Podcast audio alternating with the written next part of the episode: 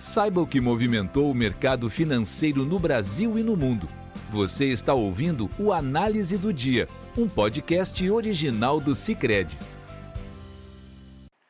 Olá pessoal, muito obrigado por estarem nos acompanhando em mais um podcast do Cicred. Aqui quem fala é Gustavo Fernandes, da equipe de análise econômica, e hoje, nesta quarta-feira, 7 de fevereiro de 2024, nós vamos falar sobre os principais fatores que movimentaram o mercado financeiro no Brasil e no mundo.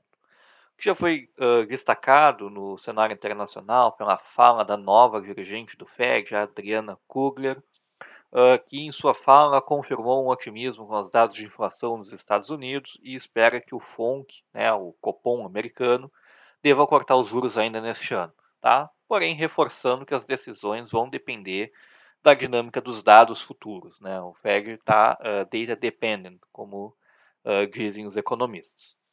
Além disso, ela afirmou que o Fed né, tem monitorado o setor de crédito imobiliário comercial, tá, que foi identificado como uma possível fonte de vulnerabilidade no setor financeiro americano, depois dos, uh, de um prejuízo né, que um banco uh, comunitário, o banco regional, né, o New York Community Bancorp, registrou no último trimestre e acendeu um alerta nesse setor.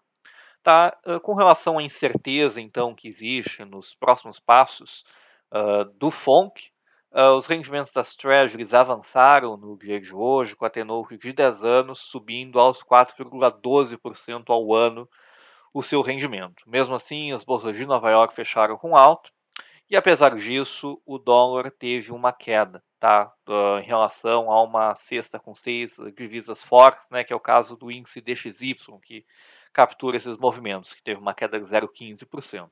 Aqui ele foi muito puxado pela valorização do euro ante o dólar, com a possibilidade de juros mais altos na Europa do que se, se projeta após a dirigente Isabel Schnabel afirmar que existem preocupações com a inflação na zona do euro e que, portanto, os juros podem ser mantidos mais altos na Europa do que se espera. Tá? Uh, aqui no Brasil, nós tivemos uh, nessa manhã divulgação das vendas no varejo uh, referente ao mês de dezembro, que vieram com uma forte queda, tanto no que se chama varejo restrito, né, que é um varejo propriamente dito, caiu 1,3%, bem abaixo das projeções de mercado, que era uma queda de 0,1%, a mediana uh, do, do, do, mercado. E também o varejo ampliado, né, o chamado varejo ampliado, que contém uh, um pouco de alguns produtos já atacado também. Né, o varejo, material de construção, veículos, uh, esses comerciais que vendem alimentos no atacado, chamados popularmente de atacarejos, entram no varejo ampliado.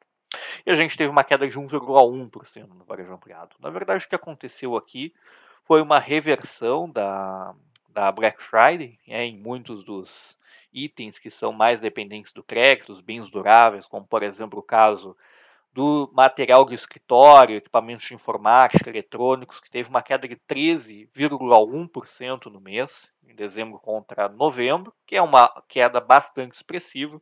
Mas quando a gente olha para o que aconteceu em novembro, foi uma elevação de 18,1%. Portanto, esses 13,1% de queda, eles compensam em parte essa alta muito expressiva que aconteceu provavelmente por conta da Black Friday. Também a gente teve uma devolução em móveis eletrodomésticos, teve uma queda de 7% após crescer 5,9% em novembro. E uh, no caso dos uh, veículos, a gente teve uma queda de 4,5% após um crescimento de 4%. Portanto, boa parte desses números negativos são, na verdade, uma devolução do que aconteceu em novembro.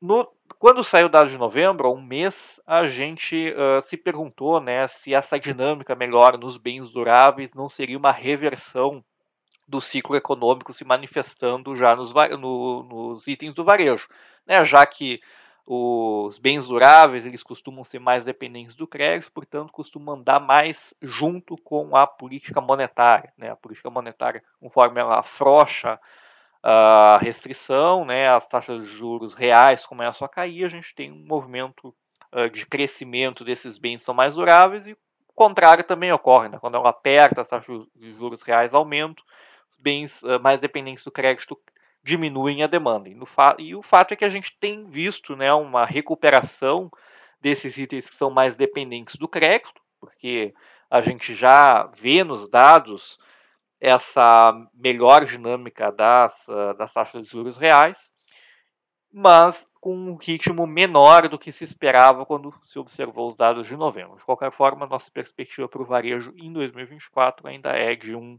crescimento um pouco superior ao que a gente viu em 2023, né, que foi algo em torno de 1,7%, mas uh, com uma composição um pouco melhor, né, com um pouco mais de bens duráveis do que somente os bens de consumo não duráveis, que são, na verdade, os que acabaram puxando o crescimento em 2023.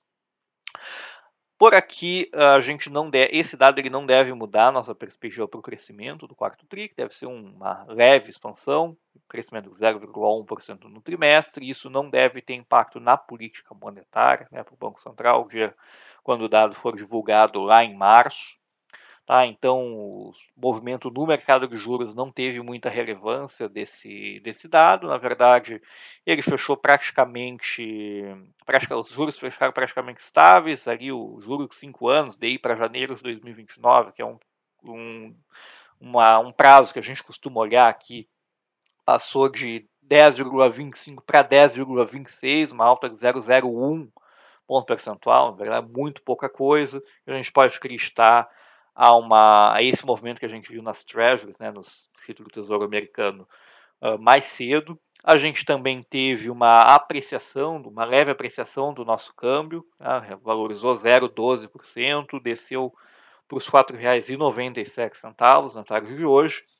E a gente também registrou uma queda no Ibovespa, tá? uma queda de 0,36%, levando o índice aos 129.949 pontos, é aqui muito puxado pelas ações do Banco Bradesco, né? que registraram, registraram uma queda expressiva no dia de hoje, depois da divulgação dos seus uh, resultados trimestrais do, referentes ao quarto trimestre do ano passado.